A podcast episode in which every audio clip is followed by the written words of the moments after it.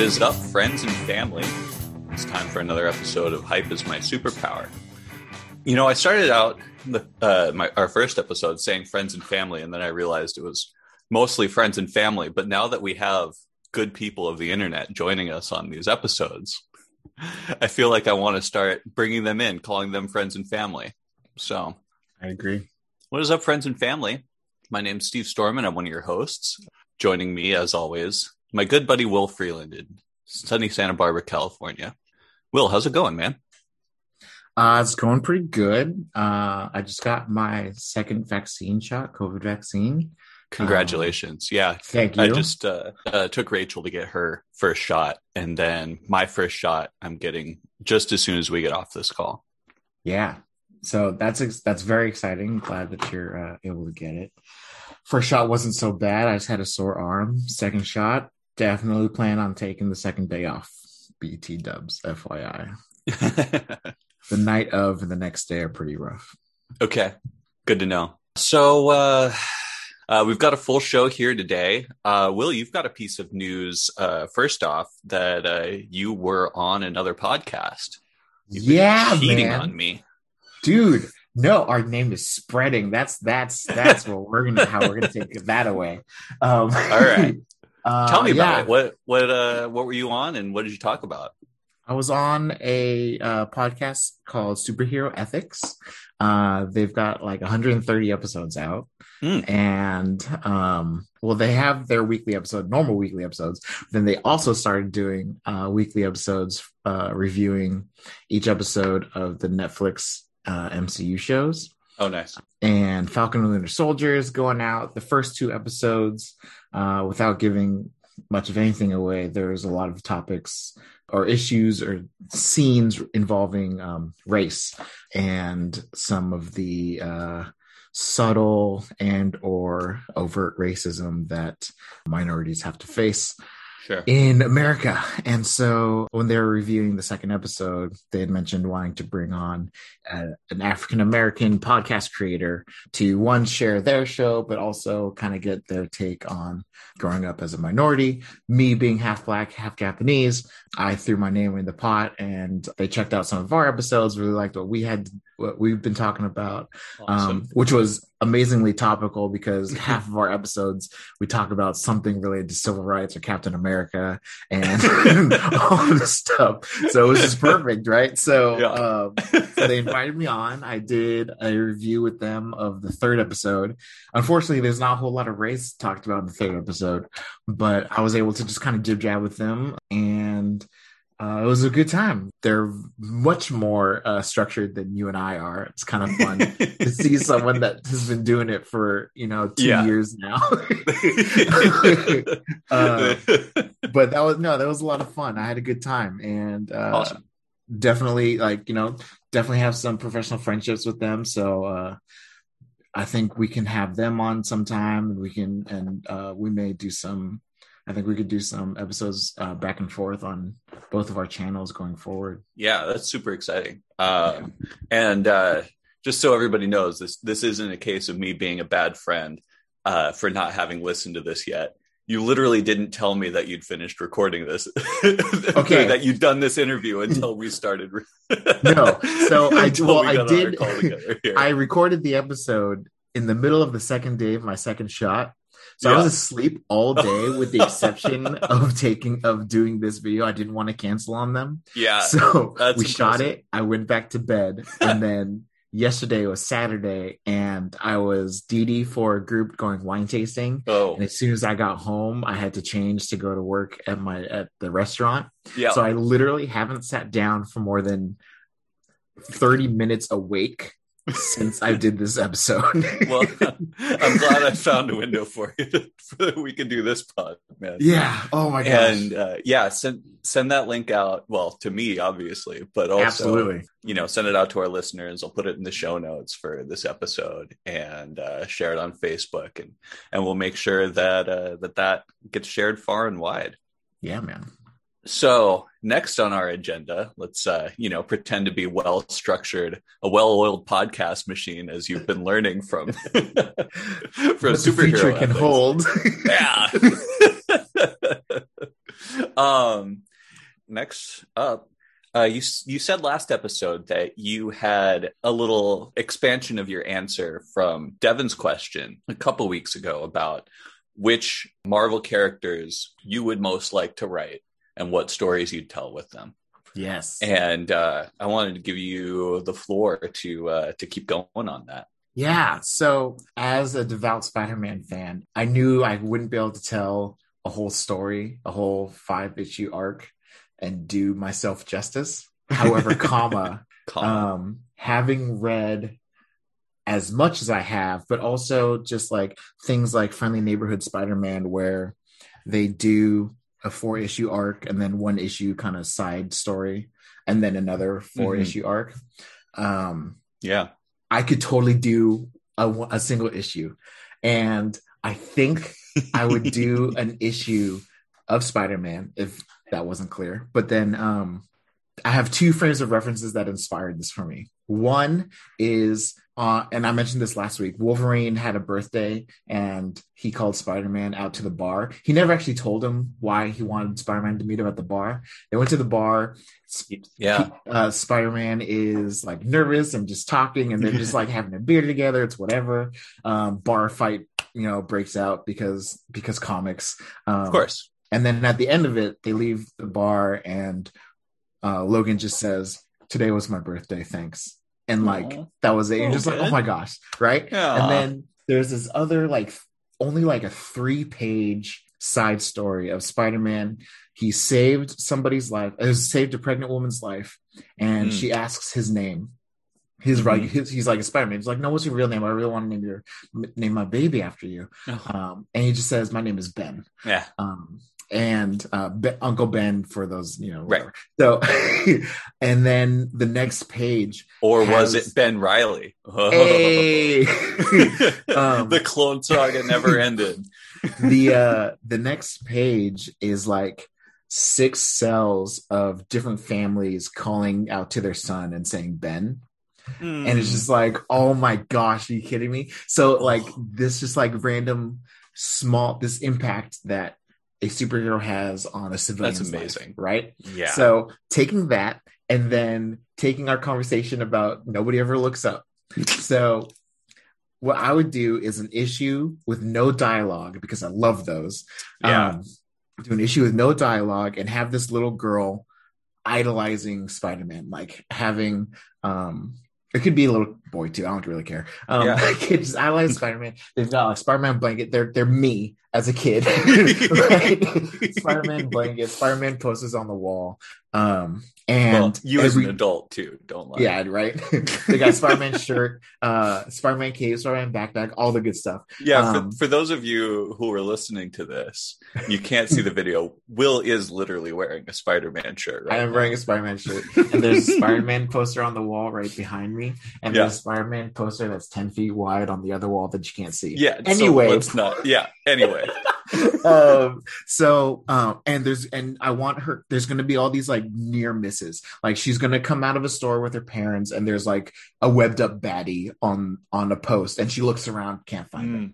and then there's gonna be another one where spider-man's shadow goes across and he tr- and she like tries to see tries to chase. Oh. him doesn't see him and Yeah. then another, another time where she sees spider-man go around a corner um and she runs over to try to see him but then you see peter parker walking out of an alleyway like Oh. all these little like near misses and she just gets Yeah. super sad and then um and then i want her to at the at the end finally meet finally come across spider-man maybe because you know shocker is like robbing a bank and she gets like knocked or something and spider-man catches her and she hugs mm-hmm. him and she starts crying and she doesn't let go Oh. like she like he lands her on her feet and she just keeps on holding and then he's like uh uh, he's kind of looking around because there's no dialogue, and so you just Yeah. kind of see like his. He's just kind of like looking. He's kind of nervous, and he like pats her on the head, and and she just like holds a little bit tighter. And then her family, her parents come up, uh, come and get her, and they like have this like, yeah, sorry about that, Spider Man kind of thing, and then just show, just like I want them to show like um just like a whole bunch of pictures of like her and her like spider-man stuff and and then just like i want him to like give her something like maybe like his glove or Oh. or like, like a, something a, that's a web his. shooter or something. yeah like web shooter or like one of his web canisters or just Yeah. like something or like um sign something of hers or anything Yeah. that she can take away and just like have her make her day as she waves bye to him as he swings away that That's would amazing. be my issue of That's Spider-Man. beautiful, man. That's we gotta get you making comics. I'm serious. yeah dude so and like the last time you've ever said that to me Mhm. was um when I had a similar idea about a protest that was blocking a bridge or some some protest that was blocking a street. Yeah, and how that protest affected like five different lives in the cars like behind. Yeah, three of them were good two of them were bad. Like one person gets fired another person gets inspired to join the cause another person misses a plane that ends up get, like ends up uh, crashing. Like all these other random like things that happen because of a protest. And you're like you should write that. And i was like but I told you because I wanted you to read it. okay, well, we'll co-write because like th- that specifically, I can just reach over and grab. This Oh, was yeah. this was like you're describing a formative moment in my life. was a um I was I was 16 years old and we went um so this was the first Memorial Day after 9/11 and you know there's all this stuff with the Patriot Act going on and uh and invasion of Afghanistan and the Bush administration's already starting to talk about war in Iraq. And so the anti-war movement starts getting mobilized and that includes a big demonstration on the Golden Gate Bridge on Memorial Day that somehow word about it got all the way down to Santa Barbara. And we had, uh, you know, some friends of mine are like, oh, yeah, we're to go. And like, I'm 16 years old. I've never been to something like this before. Mhm. And I'm like, oh, this is meaningful. This is big. Like, this is, this is like, a world historic type event. Like we are going to demonstrate, we're going to, you know, a big city, we're going to do something that means something. And, you know, so we get like two cars full of kids from Santa Barbara to come on up. And we go to like a, you know, my first nonviolence tactics training and help out with food not bombs at a, you know, local uh info shop house, whatever and I'm like, you know, we stay at a youth hostel, and it's like this big, like, it, it feels like just like this crackle of importance and energy and, and all this stuff. And then we show up the next day to the demonstration, and there's like maybe a hundred people there. There's like about one cop for every two people, and Hmm. the cop, and, and it's just like dead. It's just nothing. It's just like the most like anti like de rigueur like oh this is the thing that everybody does every week. Like nobody ever expected this to be important or or change or do anything. Mm. and the the protest makes it uh three quarters of the way across the bridge. And you know despite the permitting and all that stuff that was uh totally fine the police block the protest wait until the permit expires. Uh so we're stuck on the bridge and and the we're all on the sidewalk. The police block like five lanes of traffic on the golden gate bridge on memorial day weekend. And of course we get blamed for it. And we get pushed all the way back across the bridge. A bunch of people get arrested. I watched like an 11 year old girl get grabbed and thrown down onto the ground and zip cuffed her and then like wow. uh just all of this like i don't know. It just watching like the entire political spectrum between like apathy to this sort of mundane acceptance that your uh, political participation doesn't mean anything and doesn't change anything to we watched a woman get interviewed by the news. Like you said she's stuck in traffic. She's in a car. Mm. a news camera is interviewing her and she's like i'm pregnant and i have to pee.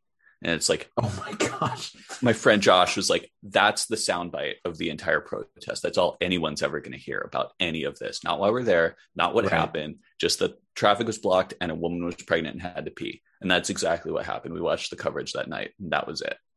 Wow. and like and never mind the fact that we didn't stop any of the traffic we were Yeah. on the sidewalk the whole time but it's like it it was a huge coming of age moment and a huge like flashpoint in it just like i didn't unpack it all at the time i didn't understand it all right away but said and then watching police violence you know Mhm. uh, happen right in front of me. Like it, it was a, a huge moment in just me coming to understand the world and politics and how these things actually work. Mhm. And so I, I keep this flyer right on my wall behind my desk. I've got a whole wall full of like cool shit that I've done to help inspire me. You know, Mhm. I've got uh, an op-ed that I uh, that I ghost wrote for the Chelsea Manning campaign. I've got a page from uh, a, an original page from the pros that Yelena drew and sent to me. Uh, I've got your uh, the picture of that you commissioned from the bachelor party Mhm. with uh, you and me and all the other groomsmen. I've got the the flyer from my um, my high school senior prank of running for student body Oh my president. gosh. uh, yeah. I've got the you know the flyer from or the poster from uh, the Think Outside the Bomb conference I organized. Uh, so a couple other things. It's just like things to remind me, like oh, I've done like cool things in my life, and I can like remember and be inspired by you know the journey I've taken, and and that's one of one of the things that it's actually front and center. It's right in the middle of all of them. This little flyer Good here. one. Yeah. So with that, I, I have Yeah. one. More, I have one more uh, addition to Devin's question too. Though, since we're on the subject, I'll, Yeah. I'll, I'll share it.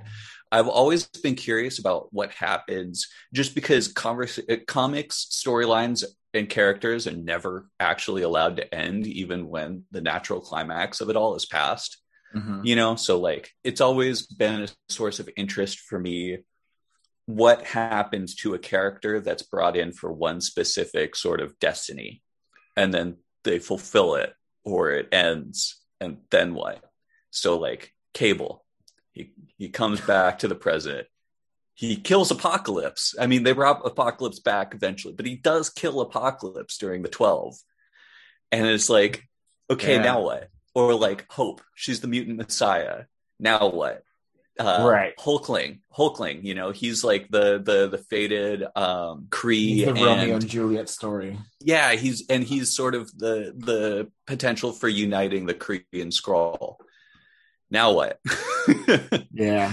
you know and so maybe it's just me as a, a former gifted child. It was like you know you, you go to all of these like gifted and talented and ap classes and they're like oh you're you're important. You're going to change the world. You're you're meaningful. You're a snowflake and in a in a positive way. Not with that that uh what it means now. stupid words come to me now. But like you know all of this stuff is like you're hyped up and then you enter just like the sort of mundane shitty reality of the world around you. And it's like well shit man i'm just getting chewed up and swallowed out. And um yeah i i would love to to put them all together in a book. I don't know what's going to happen but i want i want to see them sort of find meaning in their lives in the next stage of their lives once the the thing that they feel like their whole life was building towards is done and they're still children Yeah. yeah, that would be interesting because there there's there are a lot of them you know stupid amount of those. yeah, Yeah. You, you think like luna she unites the Mhm. the inhumans and the mutants and yeah all this stuff like i think it, it could make for for an interesting story so with that out of the way let's talk comics i want I, I don't have a whole lot to talk about here. So why don't, why don't you start us off? What Oh, what's man. uh what's something that you read that that uh, you wanna you wanna talk about this week? um, Because you read a lot. We're still going through your vacation backlog here. This is vacation backlog that's not Dawn of X. Dude, also um I skipped over Dawn of X 5 uh Okay. just in in the pile because I haven't checked with you on when we want to read more. You tell me. You tell me day or night. You send me a message. Say it's next. I'm reading it, and I will drop everything else I'm reading. you're wait you're more more than Bated happy. breath. I am. okay. All right, cool. I'll I'll check with you. Yeah. Um, so one of the things I read that I said that I need to go back and read was Silver Surfer Black. Um, Yeah. Yeah. Yeah. and i- it's basically just you know he goes through a black hole and has to like find his way back now there are some things that didn't make a whole lot of sense like he created baby stars and that's what's turning him black Hmm. like it does that doesn't like the one and one don't really add up but whatever Sure. this kind of Is it like he's expending the power cosmic within him? it him? seems like it but he still has the power of cosmic so like sure. it's the power of cosmic the power of cosmic so it's not necessarily that he's using the last of it it's just Right. used it and the first time he used it it turned his right hand black and then he had to hmm. do it again to fight off whatever he was fighting off at the time and then turned his arm black and then he does it again and that's when he goes all black but Okay. did you read the run with him and the girl in the ladybug dress I didn't. No, I really wanted to because yeah so that was a pretty good run I love uh, the Allreds. Their art. Yeah. The only problem is that was kind of ignored here. Okay. Um, only only in the sense that like they name the board Mm. because the board is sentient. Um, Right. And he it's definitely just a tool in this storyline. oh, okay. Sure. Um, like that whole arc is just kind of gone. Also, he has visions of his love, and it's of his wife back on Zenn-La. Like Mhm. this other woman just never happened. But I don't know. It's whatever. Um, Yeah.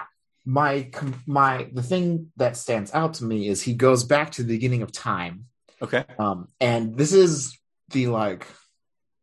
There have been so many quote unquote creation stories in Marvel six one six Yeah.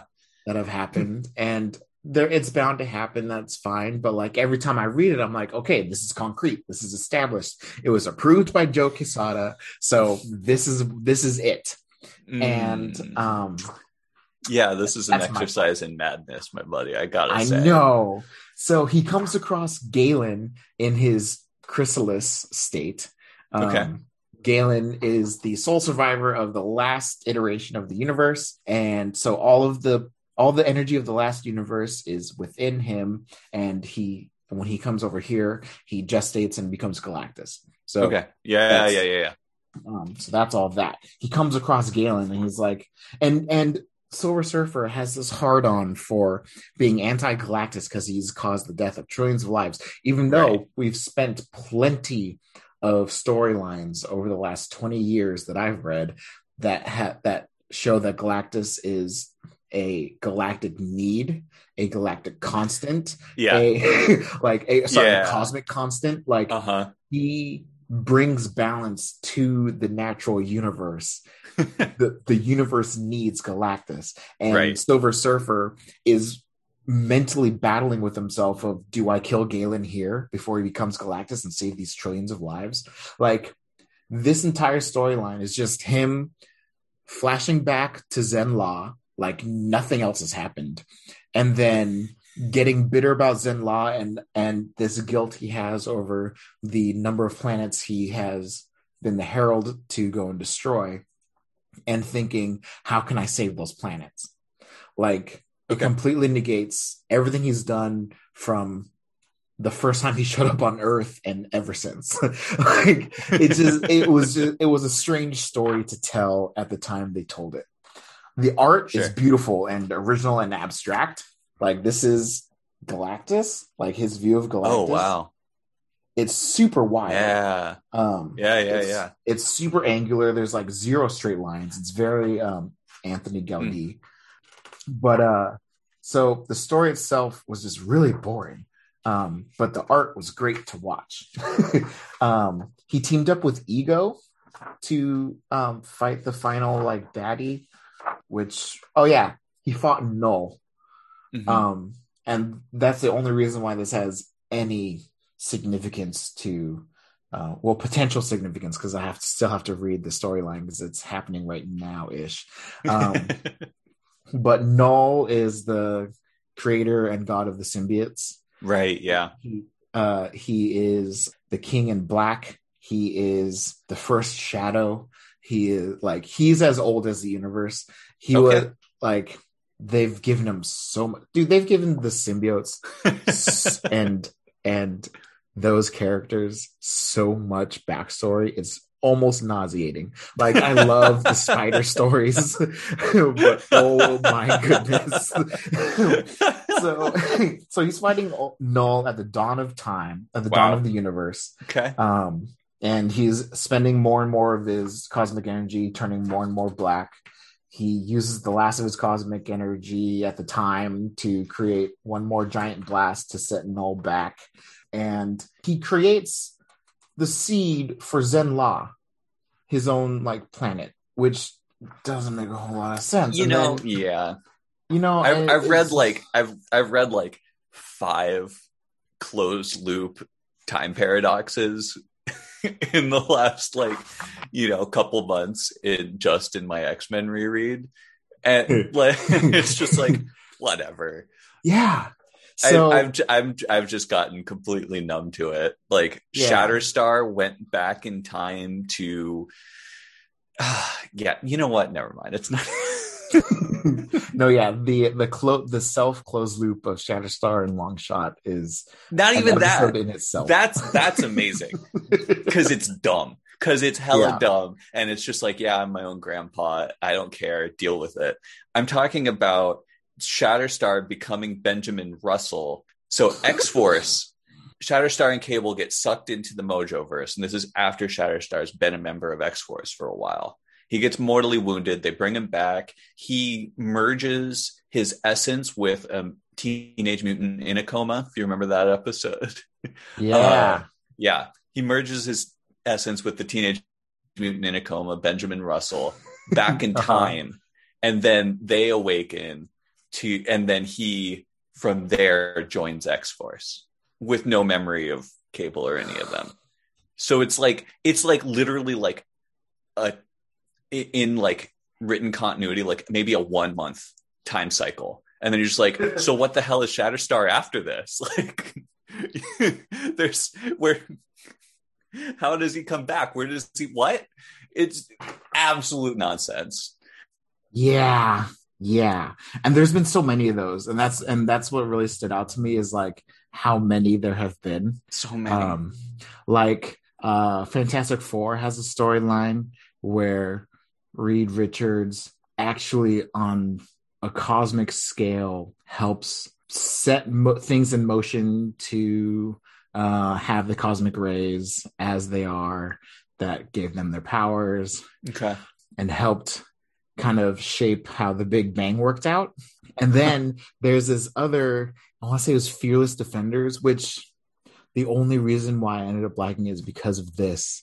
Um, but they were dealing with something way beyond their power power level, but it was these other dimensional beings that could see all the possibilities of the best Mm. outcomes kind of thing Mhm. of all the different outcomes. And they established that for Earth 616, they took all of the best potential possibilities of every hero and made it so they happened in 616. And Okay. that's why Earth 616 is at the center of so many multi-dimensional stories. Okay. Okay. All right. and the only way the only time that's ever really proved itself is with Spider-Man Mm. because in all the Spider-Verse stories, Mhm. Peter Parker 616 always takes the lead. right. They always every other spider naturally follows him. Uh huh. and that's the only time we've seen that actually play out.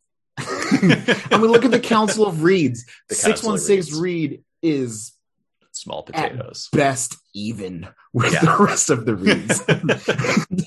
but anyway, For sure. with Silver Surfer Black, the only reason why I ended up really liking it is because there's this letter at the end. It's written by Donny Cates, and I really like his work. Yeah. Um, but basically, uh, he was given a Silver Surfer storyline, and then um, Stan Lee passed. And- Mm. So he changed his entire idea of what he was going to do with Silver Surfer and basically made this his ode to Stan. And um, that's awesome. he wanted this to be his um, his letter of thanks to Stan Lee. And I was like, fine, I accept. Like, I personally didn't really like it that much, but you did it Yeah. for Stan, so I'm gonna let it go. Sure.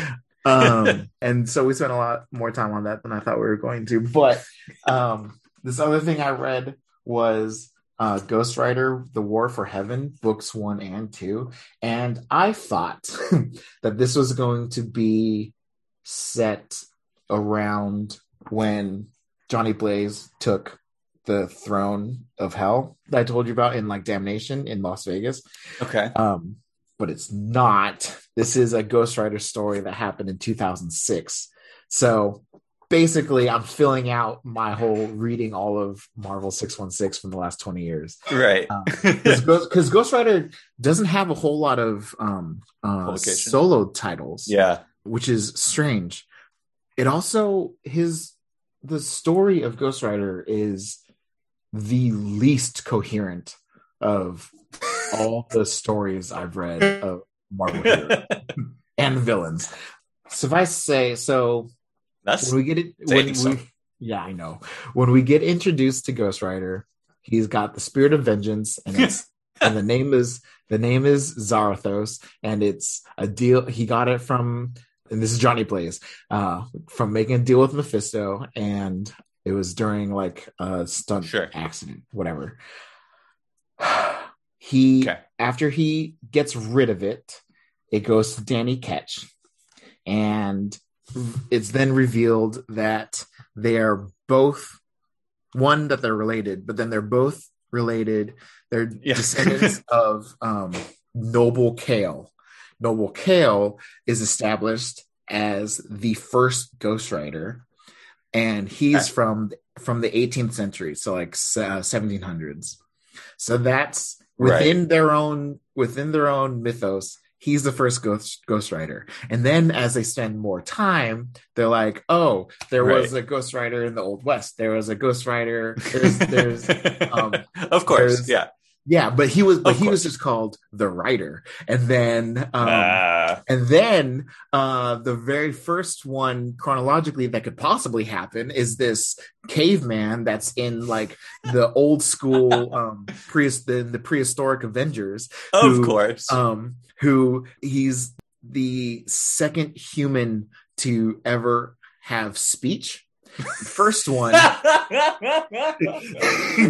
the, fir- the first one, um, the first one ends up being the first Wendigo. So this is set somewhere in Oh, Canada. perfect. yeah. And it's the first Wendigo. And the first Wendigo goes and destroy kills this entire village. And he leaves the last one alive because he understood what he was saying.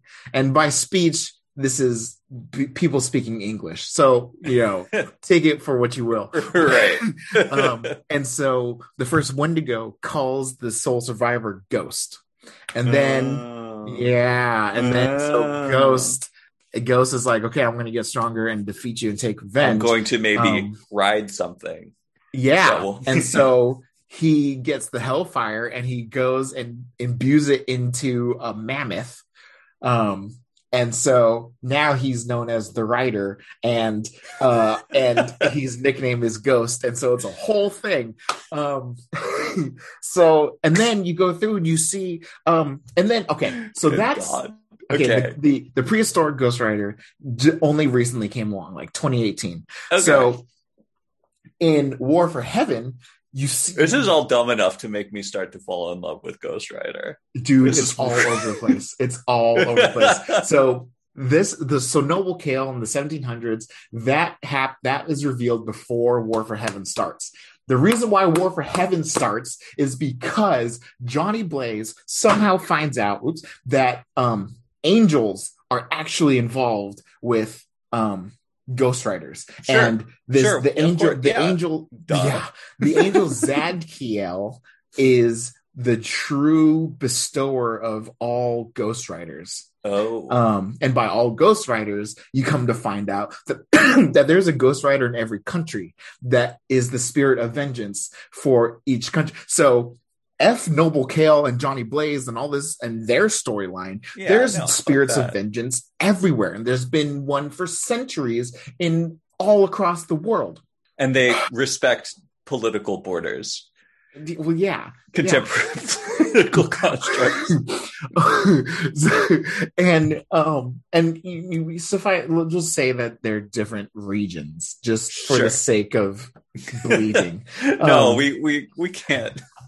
We Dude. make this make more sense. dude and so um now johnny Bla- johnny blaze is pissed because now he has a true name to the being that made his life terrible because he went he fought he found this out because he went and confronted mephisto and beat him and Mhm. mephisto's essence broke up into um I want to say 666 pieces, but I don't want to just make I I don't want to be that guy. Hey, the writers were that guy. Let's. Oh no, it is. Yeah. The Prince of Darkness's essence was shattered into 666 pieces, each of which went in on to possess the body of a recently deceased human. So Johnny Blaze is going around and defeating all of Lucifer's avatars. Perfect. Yes. That's where we enter war. pump it right into my veins. Yeah, Absolutely. yeah. Okay. and and and um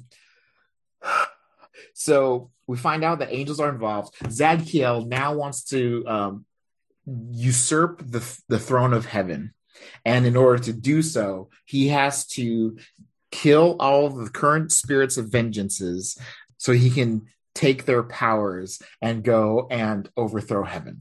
Okay. enter this 36 issue freaking saga of just ridiculousness. And a lot of it is like Johnny Blaze trying to find where somehow to get to the gates so he can go and confront Zadkiel. And so he's following every single demonic rumor kind of a thing. And Sure. Hunting it down. And, oh, we go and find uh this is where we get introduced to oh, a new spirit of vengeance gets created of this um rookie cop who got involved with all all of um Johnny Blaze's shenanigans and swore vengeance and dude it's it's all over the place and the reason why it like I have me, to it was- confess, my eyes kind of glazed over there and uh, towards the end. But yeah, keep going. yeah absolutely so um and then we get we get danny ketch and he gets recruited to uh by zadkiel because zadkiel convinces Dan, uh, danny that all of the other spirits of vengeance are in agony and oh and um being being a spirit of vengeance slash ghost rider has a timeline and it's and after a certain amount of time you lose your sanity and you go berserk cool. and that's perfect. what, perfect thing to to bestow in you know hundreds of people around the world. right? But Yeah. but that's a lie that Zadkiel told Danny. Um, be- and so he convinced Danny that that's the problem, and so so he recruits Danny to go and kill all the other Ghost Riders across the world to to um all for Zadkiel's plan of of getting the powers back so he can go and overthrow heaven. It ends with Danny and Johnny, and then Johnny beats Danny. Danny finds out Zadkiel's true plan, and he's like, "Damn it, I'm so sorry, I screwed up." Um, dude, it's it, it to say it's all over the place is the is so it it doesn't make sense. Um, Danny doesn't have control over his transformation anymore. Basically, whenever the power of vengeance is needed, all of a sudden he starts to turn into the Ghost Rider, and it like, seems like that was the way it was in some '90s uh, in in the Nick ap- Cage. appearances that that I've read. Oh, Oh, I, I didn't yeah. see the Nick Cage movie. oh, okay. I'm- I'm really- kind of like that. I I'm starting to think that that might be the perfect movie, and that I need to drop everything and watch it. So, and this is why I'm I'm upset because I went and looked up the Wikipedia because I was like, because, well, oh, they they overthrow Zadkiel because um it's revealed that Zadkiel doesn't have true power because God is the one that bestows the actual powers that actually controls all the Ghost Riders.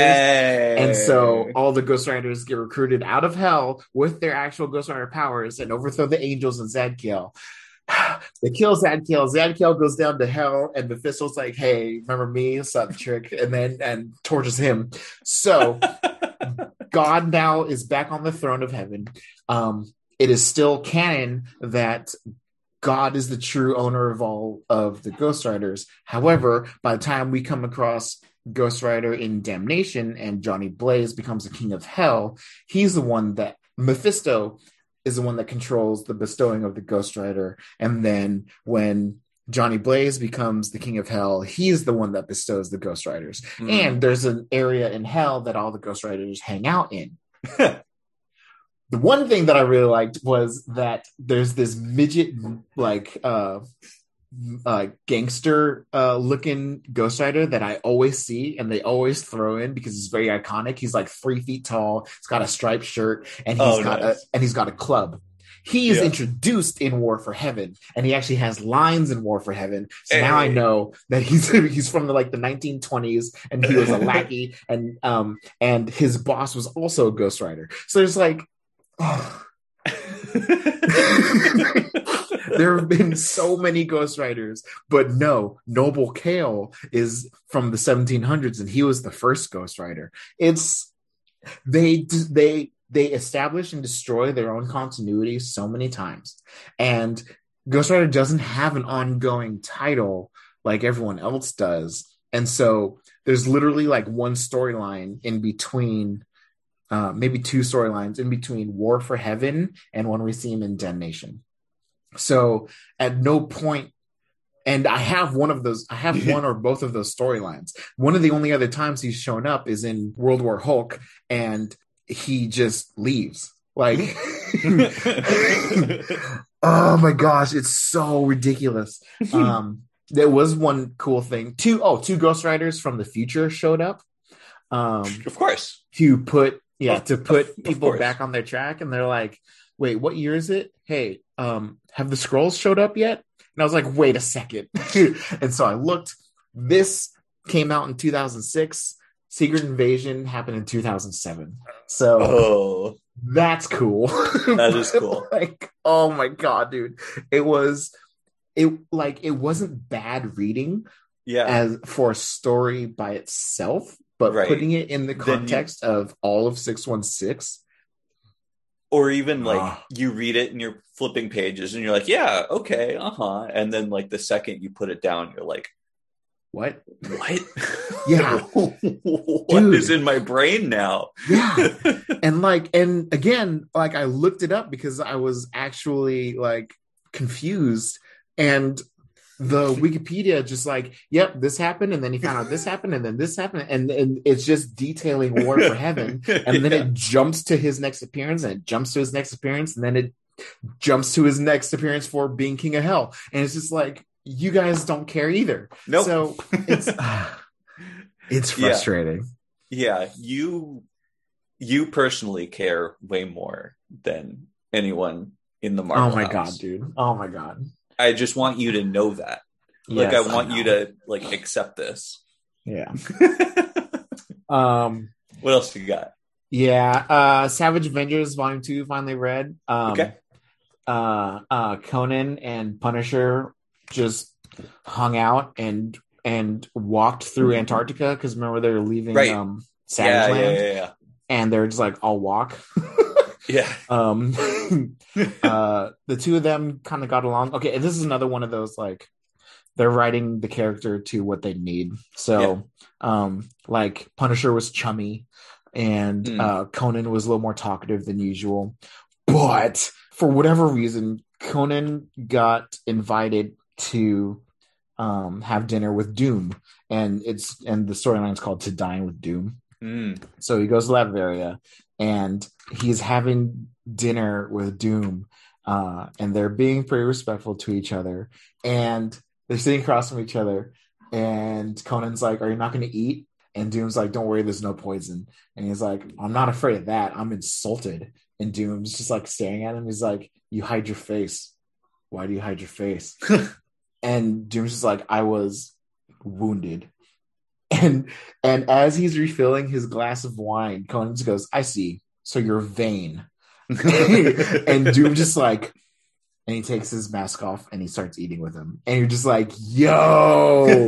like that was just mad That- that respect awesome. between two badasses. Like Conan comes from such a different world, yeah. but like he's and and in so many aspects, Conan is the peak of what you could get physically as Mm. like a savage caveman person sure. and then and doom is at the borderline peak of what you can get through tech and mysticism and magic Right. and so like as quote unquote kings of their realms Mm. it's it i i saw it as like a game of kings game. Yeah. yeah and Yeah. game totally recognized game it was just it was the most epic thing but like and then as far as like writers writing to their uh for their title like doom and strange had like weird kind of banter between each other. Doom doesn't talk. Strange would never team up with doom if he didn't have to. Like it's just Yeah, yeah. it was just weird. Um it was a really quick read. Not the best but it finished the storyline they were telling in the first one so whatever. Sure. and then I read Ruins of Ravencroft and Ravencroft. Um, Okay. Ravencroft. And those are they are tangentially spider books. okay. Um, they're more just they're okay. So Ravencroft is the closest thing that Marvel will have to Arkham Asylum that Right. Batman has. Yeah, yeah. Um, and in Ruins of Ravencroft, this this is this is where we get a little like it's fine that they've established this deep history, but there was no need. and uh, it's basically colonial times, and the the first Ravencroft and the first Cassidy are together, and Cassidy is like like Sean Cassidy, like Banshee. No, oh no, no, no. Cletus Cassidy, like. Oh, okay. Yeah, different spelling. If if if this Right. were in chat, you would have seen it. um, Cortland Cassidy is quote unquote the first inmate of Ravencroft, and at the time, it was a single shed, and Ravencroft locked Cortland Cassidy in there and let him die. And he went because he was starting to go mad and he started getting swirls in his eyes, which is the sign of Knull, Of course. King of Black, and all this other ridiculousness. And so now it has this like haunted history. It has all these hideaway things. It's it's not great, but like they use this opportunity to establish this like hundred year long, hundreds year year long history of the insanity that is Carnage and, and the Cassidy name.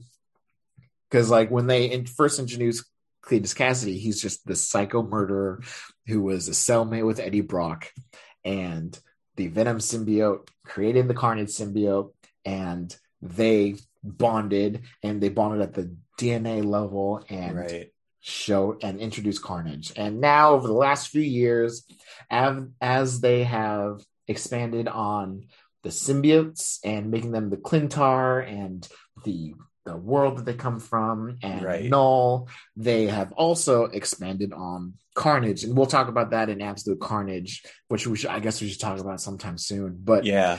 Absolute Carnage and this he is this prophesized maniac um, and Carnage is basically the like kind of the herald slash summoner of Null and all this other ridiculousness.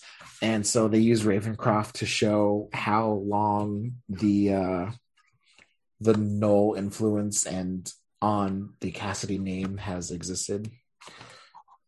I've, I've got a I've got a symbiote question for you Sure. because I I read I've read uh, Secret War, right where Spider-Man first gets Yeah. what was assumed to be just the black suit.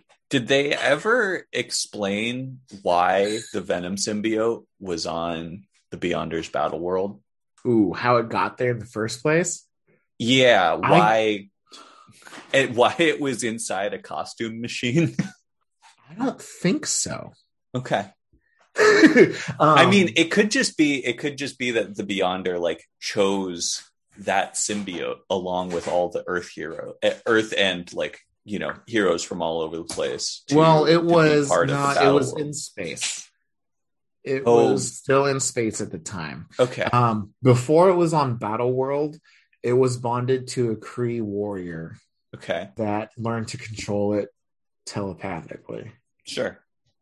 Like you do. Uh, so how it got onto Battle World, I'm actually not sure. I'm gonna find that out. okay, Uh, I don't know if there is actually an established answer for that. okay. Um, but while it was on Battle World, Deadpool wore it, Of course. and then Oh, right. The secret secret gave it war. back. Yeah, Yeah. Okay. Yeah. that's a whole other thing. yeah, just symbiotes, man. They, Symbiotes. they really ran with it. The last thing is I just started Spider Verse, oh, cool. which single handedly contradicts Fantastic Four, which is which is kind of a shame because they're both going in very polar opposite directions of Hmm. alternate universes. Okay. In Spider Verse, they openly establish that there's still an infinite number of universes. um, Okay. Because every decision creates a new alternate universe, blah, blah, Right. blah. Um, so even so- if you only started from secret war from the the most recent secret war from from doom's secret war uh and hickman's secret war even if you only started from them there there would be well there'd be infinite parallel universes from the opening tip from from the, from the first from like the very five minutes. first second yeah, yeah Yeah. So it's establishing that mindset. Whereas in Fantastic Four, their their first storyline of how they got back to 616 is they spent all this time manually creating thousands of universes right and then a cosmic constant basically saw the weakness in them because they're man-made and started collapsing them Mhm. and so there is this race to go and get away from that one. I think it was um, the the cosmic constant that was pissed is the physical manifestation of everything that didn't get to be. oh There's okay there's eternity, which is Right. everything that is, yeah and then his sister is everything that wasn't. that's cool I'm All of the lost potential. yeah Yeah, right? yeah, yeah. and so she's going through and destroying all of these fake universe fake universes right Um, and by the end of that, there's only a few hundred left. Okay So at the end of the Fantastic Four run, there's only a few hundred universes. But then in Spider Verse, within three panels, you've got Earth one four one one three one nine, and then you've got Earth one zero one one three five one nine, and then the next page you got Earth one thirty eight, and then Right. you go to Earth five one seven seven eight. Like there's there's so many s- Spider Earths. Um, and so it's just like when you read all of Marvel, these kinds Right. of inconsistencies show up, and it's a little, it's kind of a bummer. Like this, this spider right here is a Mad Max spider. Um, Cool. He's, he's being chased. So, uh, um, it's like a, this mutant bomb went off, and he's and um, the mutants are trying to rule the world, and this just kind of made me laugh. But so it's Mad Max, and uh, you've got mutant. Uh, the Professor X is just hilarious. Mutant, mutated mutants. Sweet. Yeah, and there's and Spider-Man is control. He has the last canister of non-irradiated irradiated human DNA. Yeah, that's the whole thing. Anyway, so um, yeah, it's just infinite Earths on on this one, and Spider Man is uh, Aunt May with spider powers, of course. and then she is able to rip open a tear in the dimensional barriers because all of the infinite potential Spider Mams all shot their web in the same spot. And it's able to get this Carnage Spider Man and suck her back into her own reality. And so, like, even just within the Spider Mams universe, there's all these. There's like a there was like a Ricochet Spider Man. There was a Prodigy Spider Man. Like when when they did the Identity Crisis, and then there's um all these all the different spider suits that we've seen Peter Parker wear were Spider Man versions, and it's just like Yeah. yeah, I guess that technically checks out. But, yeah, like, yeah, yeah. and, and it just continually multiplies the number of potential Right. spiders and it's just Yeah. like that's so counter to to the fantastic four which arguably fantastic four is so embedded in the makeup of marvel and how it tells its cosmic stories Yeah. that that seems more concrete than this Spider Verse book that only Mm. deals with uh, other spiders and not even Right. other heroes in those other worlds. Sure. So it's like it's it's it, it, feels like you're, you're making a story up instead of like trying to establish something Right. within what we have. Writing. Yeah. So, besides that, though, Spider Verse. I'm only two issues in. Okay. it's not it's not amazing, um, but I honestly I wasn't expecting too much out of it. How come not? I feel like that's Um, really in your wheelhouse. I know, right? Um, because so these Spider Verse stories are fun for cameos. They're Mm, not great as their own like standalone. Like there was a Web Warriors comic where some of the some of the spider heroes that were involved with the Spider Geddon story stay by the web of life to go and help any other spiders in the other universes that are having problems Sure. um, basically to protect the web of life. And it just wasn't as good. I think they just needed more, they wanted some excuses to use some of the alternate universe spiders. Right. And a lot of the spider, the web warriors ended up being in Into the Spider Verse. And so I think it was just kind of establishing some of their, Yeah. Stuff. Like fleshing out some yeah, some care. It's some like doing it because it's popular, not because there's a there's a story to tell there. Yeah. And I haven't, I'm not entirely convinced that this is going to be a good story yet. There's a new spinner, the new master spinner, who is Spider Ling, who is the daughter of Peter Parker and Mary Jane from Ultimate Alternate Universe, who is also a spider. She's the new Weaver, and she's disappeared. And now they've introduced Spider Zero, which I don't fully understand her. She doesn't look that important. She seems Okay. she looks kind of like a mixed child of what would be like Miles and Mary Jane because she's got Okay. red hair Okay. um, and she's got just like darker skin. Sure. And she's established as Spider Zero, but we don't know anything else about her. And she's supposed to keep an eye on the Web of Life, Right. um, with Spiderling, and she doesn't know where Spiderling is, and that's the established story. And um, Miles is like, "How come you're calling me and not Peter Parker?" Um, because that doesn't make a whole lot of sense to me. And Spider Zero says, "Well, it's a new web of life, so I feel like we should have the new generation of spiders um, hmm run over this." I'm like, oh, "Okay," like it just it it feels. Let's throw something together and use some some spider characters that people don't really know yet as opposed to like let's have an actual reason to pull everyone together like Right. spider spider geddon and into and spider verse both were major um Right. spider stories that Yeah. had that had um high stakes and there was a lot of tension Sure. this the first two issues just feels kind of rompy Sure. and uh we'll see we'll see where it goes Uh, All right. Makes sense. Anything else uh, on your plate this week? That's it Wow. so um so after this- Congratulations getting through it. yeah. So after that, I'm going to. I think I've got a Miss Marvel book There's Okay. a Captain Marvel book, and then I'm probably gonna work in some Dawn of X. Very cool. Very exciting. Yeah. Yeah. Yeah, because Just um Empyre is half is in like 20 books on my shelf. Okay. And we have to get through Dawn of X like volume 12 by the time I get there. Okay. So there's gonna be a lot of of X coming up. Yes. Yes. All right. Well, um, I didn't read a ton that really felt worth talking about this week. So just going through it, uh, I read X Man. Uh, there, there's a lot on uh, Madelyne Pryor. It, it finally kind of started to make sense why why they brought back Madelyne Pryor, and I still don't think it was a good idea because if you okay, so Madelyne Pryor's backstory, right?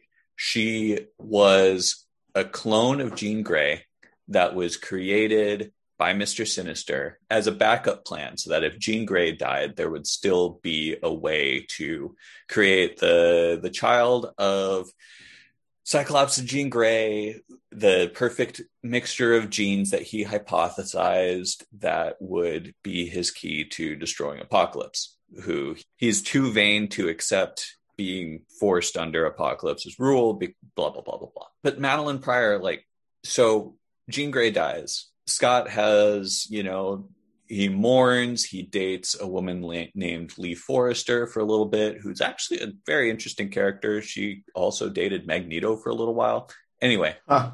yeah. And eventually meets Madelyne, doesn't notice that she is literally a clone of Jean Grey. Just, you know, and wasn't intended to. She wasn't intended to as, as a character, you know, as a character that time. Just a woman who looks a lot like her. And it was supposed to be this opportunity for Cyclops to stop being a superhero, go off, retire to Alaska, live, you know, his happily ever after because Claremont was done telling stories with him. The Marvel editorial said, no, no, we need him back. We're going to bring back Jean Grey. We're going to do the original X Men as X Factor. So Cyclops leaves the X Men and then leaves Madelyne and his infant son to go play superhero with his dead ex girlfriend. And she rightfully gets very pissed. But increasingly, like they they care way more about telling Cyclops stories than they do about Madelyne Pryor stories. So like she's a regular or she's not a member of the X-Men because she doesn't have powers or they don't think she has powers Mhm. at that point. But she is hanging out with the X-Men. She's with she fakes her death or sacrifices her life to stop the adversary during the fall of mutants and then gets brought back by Roma and then she goes with them to uh, Australia during that whole part of X Men history and is presumed dead. And so Cyclops is like, whatever, she's gone, you know, doesn't follow up. But then, like, like I said, Marvel's more interested in telling Cyclops stories than in telling Madelyne Pryor stories. So, like, okay, we gotta, she, she's done. We gotta get rid of her. And it's kind of like it turns into this like super misogynistic trope. It's like whenever you have a guy friend who's like who breaks up with a woman or gets dumped and is like, "Bro, she was so crazy." Bro, you know, And it's like was she was she crazy or do you just have such little like capacity for empathy that you just can't understand where she was coming from you know Yeah. and so it, they basically turned that into Madelyne Pryor's characters. Like, bro, she was so possessed by demons. She was so possessed by demons, bro. and so Wow, bro. she goes crazy. She gets, you know, contacted by demons. She decides to sacrifice her own kid, becomes the Goblin Queen, uh, open a portal between Limbo and Earth, blah, blah, blah, blah, blah, blah, blah. She gets killed during that storyline. And it's just like, there's, I feel like it, this probably is my fault for having read Inferno and the Madelyne stories leading up to it. But there's just, in my mind, there's no way that you can have that character without having that just like super misogynistic history. Yeah. And like, like hashtag Madelyne was right almost.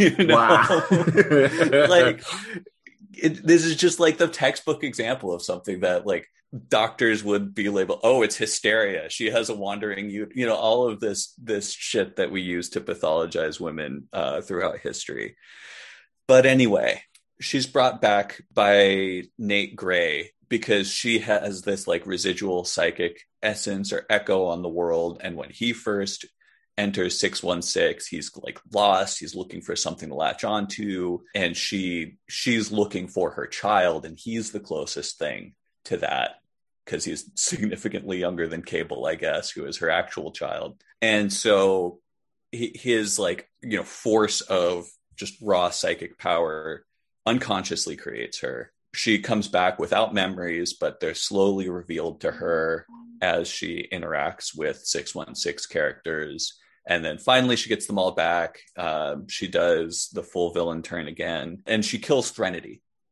So mm. that's like the big thing that happens in the x-men storyline. And then she hops over to the cable book and she and cable have a confrontation that was uh, it was it was genuinely it, it was it was a character moment that like okay like this be, if she's going to be around like this had to happen and it led to an interesting interaction. But the other thing going on in cable is that they're starting to build the 12 like so the uh. jeff jeph loeb run really dug deep into rehabilitating cable as a hero rather than as a rob liefeld character. And um, now they're kind of really going hard on his destiny and yeah they're starting to build towards the 12 um, Ch'vayre is in 616 uh, present timeline, and he's leading a a Askani cult in the Swiss Alps, which I don't know why or how. Eh, this is another, I think this turns out to be another one of those, you know, closed, un- inexplicable time loops. but sure, whatever. because he's leading Cable towards the destiny which in Cable's own past he would have saved Ch'vayre's life or something. I don't know. Hmm. Yeah. So that's that's really all that's going on in Cable. And then I want to talk a little bit about Generation X. So Generation X, there there are three sort of big bads that are kind of trading trading spots throughout the Generation X that I've read so far, and I feel like leading towards the future and it's it's all siblings, which is interesting. It's uh, hmm. Emma Frost's siblings, particularly Cordelia, Black Tom Cassidy, eh, Cassidy with a C, and wow. and Emplate. And so Generation X 25 is Black Tom Cassidy's turn. And it turns out that the Mondo character that has been hanging out with Generation X for the last 10, 15 issues, something like that, is not Mondo. He is a plant clone created by Black Tom. So Black Tom was like a very racist caricature for a while. Like his powers was to shoot laser blasts out of his shillelagh. okay. Which like makes sense because apparently just like Irish racism was totally acceptable in the 70s and early 80s because there were they were building towards a storyline or hinting a storyline that like Banshee was a mutated leprechaun. Okay. they had okay. no idea what they were doing with the X-Men at first. It it and yeah, okay. Yeah. So anyway, so Black Tom, he got like critically injured and Weapon X or somebody started experimenting on him and like tore half his body off and replaced it with plants because he had this reaction with wood um through you know the shillelagh. And they're like that's his power and now. He's plant guy. And so this is like the first uh appearance of him having the sort of dawn of x type powers where he can communicate with plants and and control plant matter and you know like sort of become one with his environment and his surroundings. And and there's like a part where he's like yeah you're you're not go- like you can attack this body it does nothing i am connected to the entire biosphere of the Generation X school. And Chambers like, "Oh, you're connected to the entire t- biosphere, are you? Okay, I'm gonna set it all on fire." Oh. And so he just lets his his like plasma self go, and he sets everything on fire, and that's how they beat Black Tom. wow. Yeah, dude i have i have issues with black tom being the one that they use for uh plant like communication in what way? in in dawn of x Yeah, yeah. because there's a new mutant in uh, or new x-men uh that they use pretty frequently in the last couple of years Mm, uh that is just that okay. she has she has um i'm gonna try to find her but she has uh antlers and stuff and she Oh, I think I know who you're talking about. Yeah. and like it just never and i haven't seen her on the island yet like not even in the background and like it always just kind of threw me off i was like why don't they just use her Is it? No, it's not fauna. yeah Oh, it is Fauna. fauna. Fauna. Yeah. Yeah. yeah yeah yeah yeah yeah they use her specifically to talk to plants a handful of times in when the x mansion is in central park for a couple of years it just it still makes me very uncomfortable having so many ex villains um Yeah. Yeah. in It's like predominant positions it's like you could choose somebody who isn't crazy. You could you could you you have your pick of the litter. You could choose somebody who hasn't already lost their goddamn mind. Just saying. just ah man i'm so nervous but yeah anywho Anywho, yeah, somebody who hasn't been you know trying to kill you and and the general human society for the entirety of his life. NBD. If that's something you care about, we'll see. Uh, and then the, the last thing that I read, I read a couple issues of X Factor.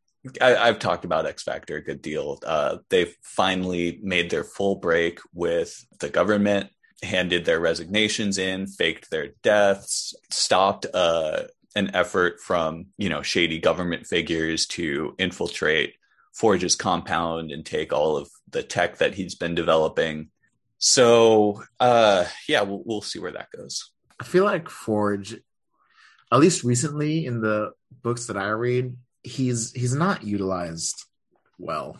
They've really in the last I mean it, it's not super recent. I feel like the first time I, I read this sort of development was in Warren Ellis's run on Astonishing X-Men and Ghost Boxes, but they turned him into like just a mad scientist.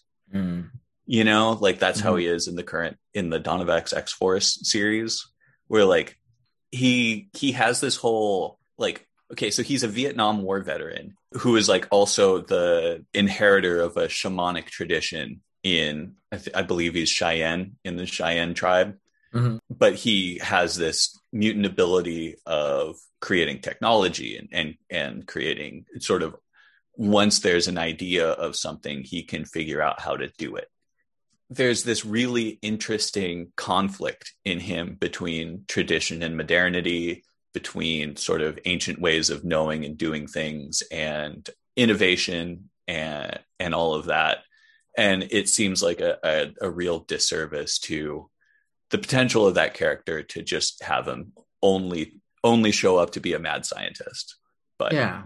anyway, so that that's that's it for uh comics for me. I had one more thing that I wanted to um to talk about with you today.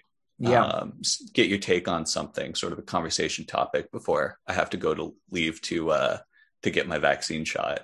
hmm So I've been seeing a lot of conversations on social media lately about how like every movie these days has to be a franchise or it's not going to get made. And like, you know, specifically they're talking about Marvel, you know, DC, Star Wars, like the superhero boom or like Monsterverse. Not just everything's a shared universe, but everything is is part of, you know, it's a franchise, it's a reboot, it's a um It's something that you can make like five movies off of. yeah, exactly. Or Mhm. or it's something that draws upon previously established IP. There's no like original ideas. There's no original, you know, nothing just like totally fresh and new. So like if if you're Chloe Zhao or you're Ava DuVernay or Taika Waititi or or you're somebody who wants to be the next one of them, you know. And this isn't so this isn't just like to, it isn't nobody filmmakers. It's you know Right. anybody who's up and coming or with talent or or or established with talent. You can't just walk up to a studio and say, "Hey, I want to make a movie." You know, you need to sort of fit it into their existing franchise or their existing narrative in some way in, in order to get your story told. I'm wondering, Will, if if you have an opinion on this at all. Like, is this something that matters to you? Do you do you care about this at all? Um, Because I get the sense that it's just not very important to you, and that's I'm I'm curious about that as a response because everyone else on the internet has a take. um, okay, so I guess. Uh, so no, it's it, the end all. The end of it is is whether you are making a movie that's standalone or a movie that is part of or starts a shared universe. Yeah, I don't really care too much. sure. What But- I care But it doesn't seem like there's much room for standalone movies at all these days. Is I argument. agree with that. Yeah, Um, I think because and and I think it's just like there's this. I I feel like there's this trend of people wanting to tell giant stories that are too big for one movie. Mm, mhm. Like people who want to tell the next, you know, they they've spent so much time being inspired by whatever that they watch or or read or whatever totally. they're like they've created a world yeah, and they have so many pieces of that world that they want to share. and you know that's a great point because I see this in like indie comic creator Facebook groups, and and maybe like once a month you get somebody popping in who's like, I need an artist for my 100 issue, you know, superhero epic, and it's like, dude, slow your roll. Yeah. And like I get that, but it, um I think it's so we, you and I have talked about how telling the big cosmic story is great as long as you are also telling the micro story. Yeah, Like, make yeah, yeah. make me care about the ground level Yep. if you want me to care about the the world level, right? yeah, So I think there's just getting to be fewer and fewer people that start their concept at the ground level and eventually say, oh, I could go and tell more. right. And I feel like what I would like to see, and it, I feel like what I'm about to say, I feel like could be disrespectful to some movie creators, but like take Unbreakable yeah, by uh uh Shalamalama. Shamalama Ding Dong. Yeah, Yeah. He had an idea about that to be this longer thing. yeah, And it eventually ended up being um, unbreakable to split to glass. And Right. some of the scenes was that his intention the whole time, or did he? Yeah. Oh, okay. Yeah. So some of the scenes he had in Split, he'd written for Unbreakable. Oh, okay. And the character in Split, he originally was going to have as the kidnapper in Unbreakable, Oh, but he ended up taking that part out. right, And Unbreakable was a great movie for 20 years by itself. right, Down the line, he ended up coming out with Split. And, right, and the very last scene of Split, you get established that it's the same world. right. So that approach is what I appreciate way more sure. than walking into like Godzilla 2014 and being like, hey, this is going to be a whole thing. Right. like- yeah, yeah. Tell your one story. Yeah. You may have ideas and thoughts of expanding on it, but I don't want you to in this one story. Right. If if your one story that you've told is good enough, hmm it should be a standalone thing and you can come back later if you can. Right. but like to say that i feel like is telling a creator to like stifle themselves To to limit their their scope or their ambition. Yeah. Yeah. and so like i i would never in a boardroom go and tell them that right. But that's kind of what i want i like i i want more stories like unbreakable Right. where you have this pretty well thought out great story on its own. Let it be its own legend. Let it be its own thing. It has its own cult following, like its own small little following. Sure, sure. And then you you have an opportunity to tell another story, and you're like, actually, this fits perfectly with what I wanted to do before. Right. Boom, go and do that.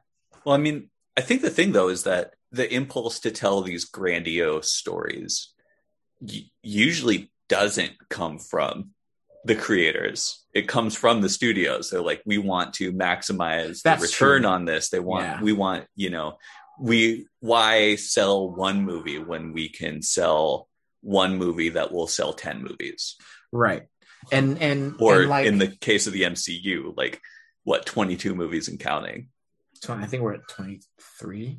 Okay. um 24 but it feels so i feel like though the exact the the immediate counter to my own point is if you're going to have an ongoing thing it should be established from the first movie Mm. i Mhm. hate the like wow Okay, this look. movie this movie did really good let's make a second right as opposed to like because so many movies tell a great story by themselves it does really well and then the Right. studio's like make more but Right. like there's no good strands to hold on to to actually go and tell a second story Right. But there's And- also like a problem of being like of, of having too much setup for like like the uh the the amazing Spider-Man 2. The second movie of the, oh, so okay so you have your first you know movie, when when really you've got well. the, the the the the basement full of future villains that they Yeah. tease and they're like Yeah. this and this and this and, and, this and and, that's then they're like because they got they got the green light for three sequel movies a th- But- a- an amazing spider-man 3 a sinister 6 and a venom movie right all got greenlit in mid-production of amazing 2 right And and regardless of whether or not the movie was garbage and it was garbage it was and then so bad. and that that's amazing 2 i know i've told you this amazing 2 is the only movie i've ever seen where i seriously considered walking out in the middle of it where i saw it in theaters and it was almost too bad for me to continue watching a movie i'd already paid for. It was not good. It's not a good movie. Yeah, and and so that's I feel really bad for the second movies in trilogies. Yeah. Because it seems to always be in because uh, let's see who I guess I guess Star Wars did it first, but like the there's a first movie it does really well, and instead of being greenlit for a second movie, they greenlit it for greenlight it for a trilogy. right yeah. And then so the poor director for the second movie has to not only tell their own story using the characters established in another movie, they have to leave enough open ends and breadcrumbs for a third movie. right And then you're no which means they can't t- tell a complete story because Exactly. you're telling the first part of a two-part story exactly. yeah And that's the part that sucks. And Yeah. I don't I can't get on board with that. And so I feel bad for a lot of those kinds of movies. Now, the Monsterverse is very much in each of their three movies so far, they've very much told their own stories. okay King of the Monsters has nothing to do with anything else going on. It also seems like if you're doing something like like MonsterVerse, I feel like there's a certain. I, I haven't seen any of those movies, so I, I don't want to be. I don't want to talk out of place here. But it seems like there's a certain awareness of like, whatever, fuck it. Like this is Yeah. this yeah. is the Well, but MonsterVerse. yeah, And, It's like you you really kaiju, expect like, yeah you you expect high art and like uh fucking auteur storytelling out of uh, a movie about a giant ape punching airplanes like that's Get the not fuck to outta say here. that's not to say they don't try like the the uh especially with like the Jurassic World movies yeah they're, yeah they're very much trying to be story first um Okay. dinosaur second Oh, especially with especially with Lost Kingdom or Okay. the second Jurassic World was I'm not really here for it. They did some really weird stuff in that second movie, the 2nd Uh-huh. Chris Pratt movie. yeah I'm I don't know, man. it's, it's it's strange. It's strange.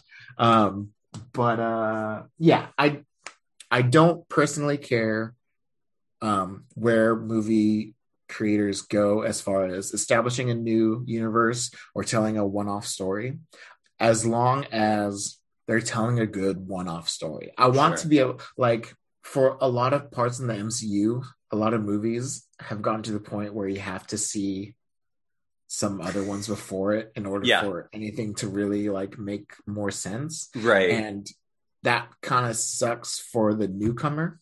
Yeah.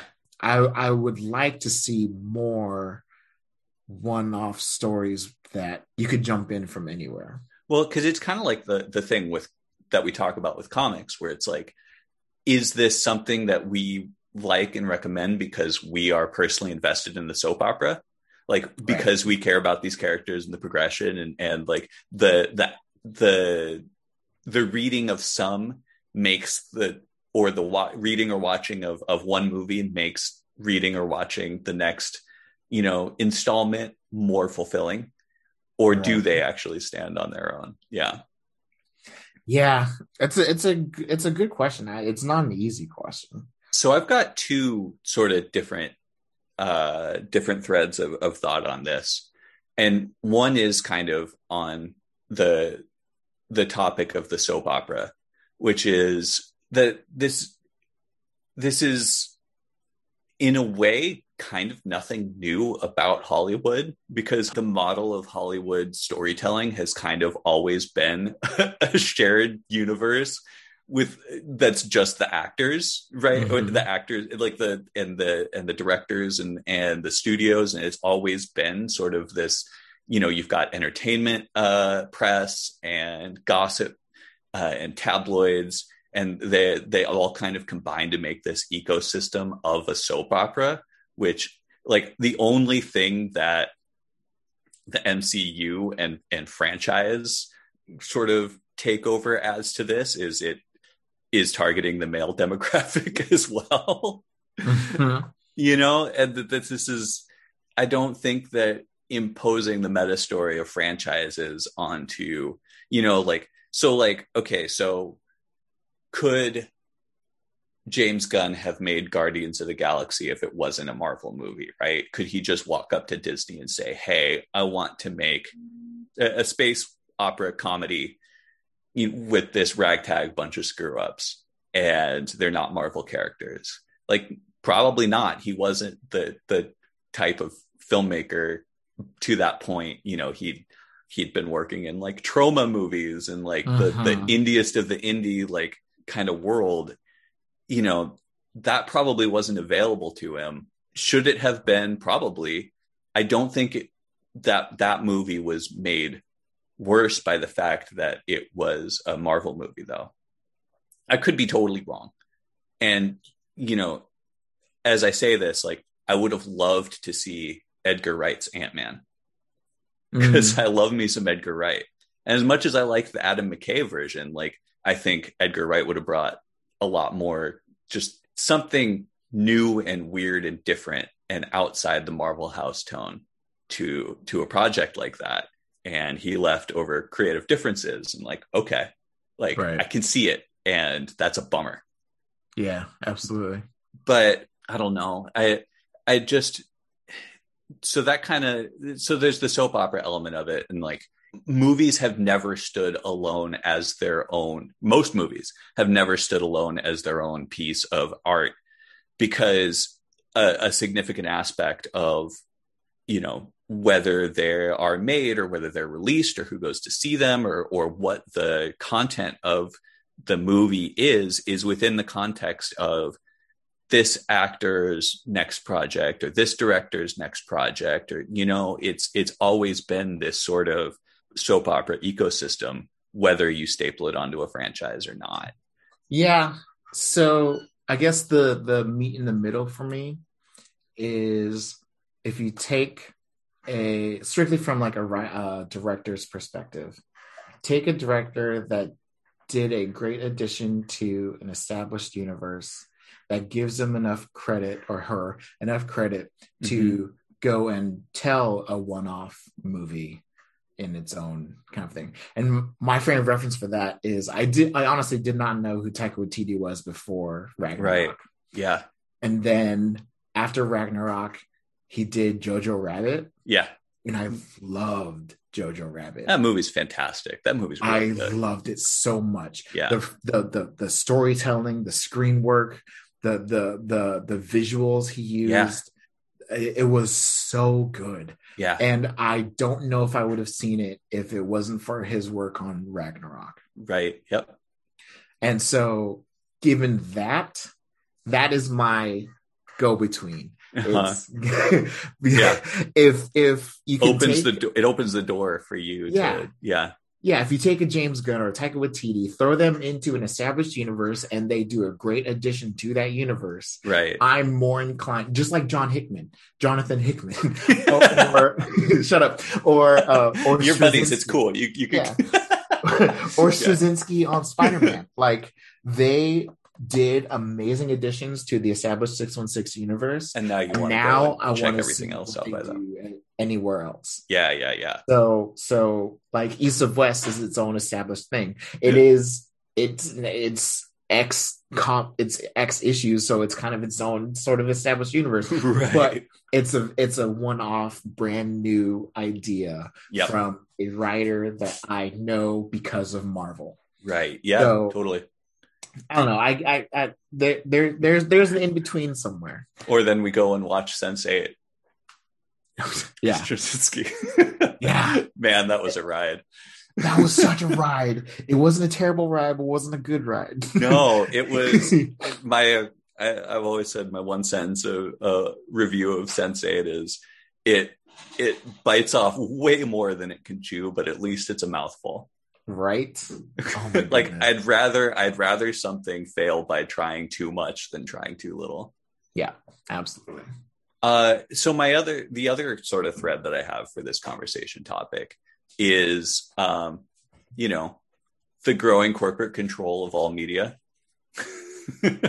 Right. You, you made a status. Uh, you made a Facebook status about this. yeah there there's sort of an objection to you know marvel and franchises like that sort of taking over or taking over pop culture or making um sort of their headway that you have to conform to their meta narrative in order to get your own story made that this is sort of an escalation in corporate monoculture basically sort of taking over all of our cultural artistic expression.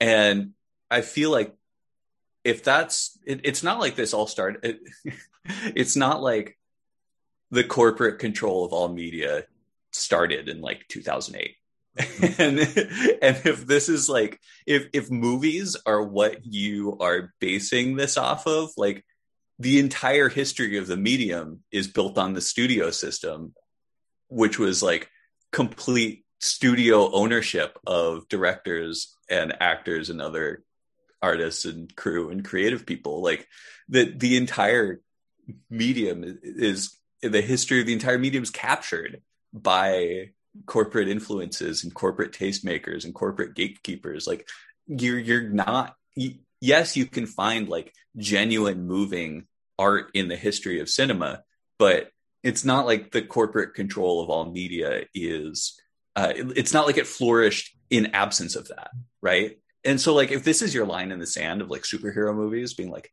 no you know this is like the line of of corporate control that we can't cross then like l- like i'm sympathetic to this. Like yes i think that there should not be mo- corporate monoculture. Like i want other worlds and other stories and, and to exist and and reach people independent of like uh, of moneyed interests who represent interests of power and interests of of the status quo uh, and that this is this is very much a political thing for me but like if this is your line in the sand then i just don't understand why it's here and why it's in movies. Like it's- the difference really is just aesthetics right? It's not ethics.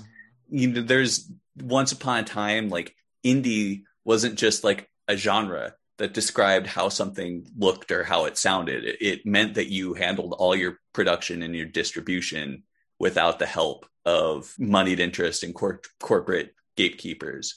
And you can make your art your own way but like it's like how like indie rock used to mean independently made rock and roll music and then over the years became Arcade Fire and Mumford and Sons, like produced by big name producers and in corporate owned record labels and studios and it's just it's just an aesthetic and aesthetics can right. be bought. It's not an ethic anymore. It, it became about like subcultural differentiation and aesthetic like looking to look cool to people and and not about trying to create a separate sort of tradition or you know space for different stories or different types of of um, of art to be made. So I don't know. That's why I like comics, is because like clearly nobody gives a shit.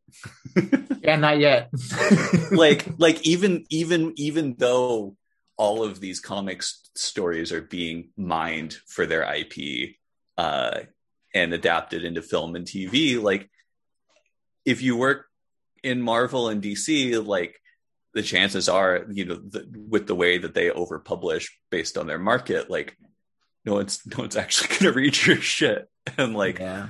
in in indie in indie comics, doubly so. But at least comics are are cheap enough to make that you can just make a lot of it and tell whatever kind of story that you want. Like if you're working with a with a big two publisher, like I think you have because it's cheap and it's overpublished, you have way more leeway to tell a weird and original and creative story that that uh, is sort of your own piece of of work than um, than you would making a movie. And uh, you know, if you're making indie comics, especially so, you know, yeah, like there's yeah. the in in comics, there's the aesthetic pressure from like tastemakers and gatekeepers is going to be way smaller because there's no actual success or fortune that you're being gate kept out of. Right. That's true. That's true. So yeah, that kind of leads to my other hot take that uh, that the the only reason superhero movies are are so successful right now is because of mainstream comics is shitty labor history, but that's a topic for another day.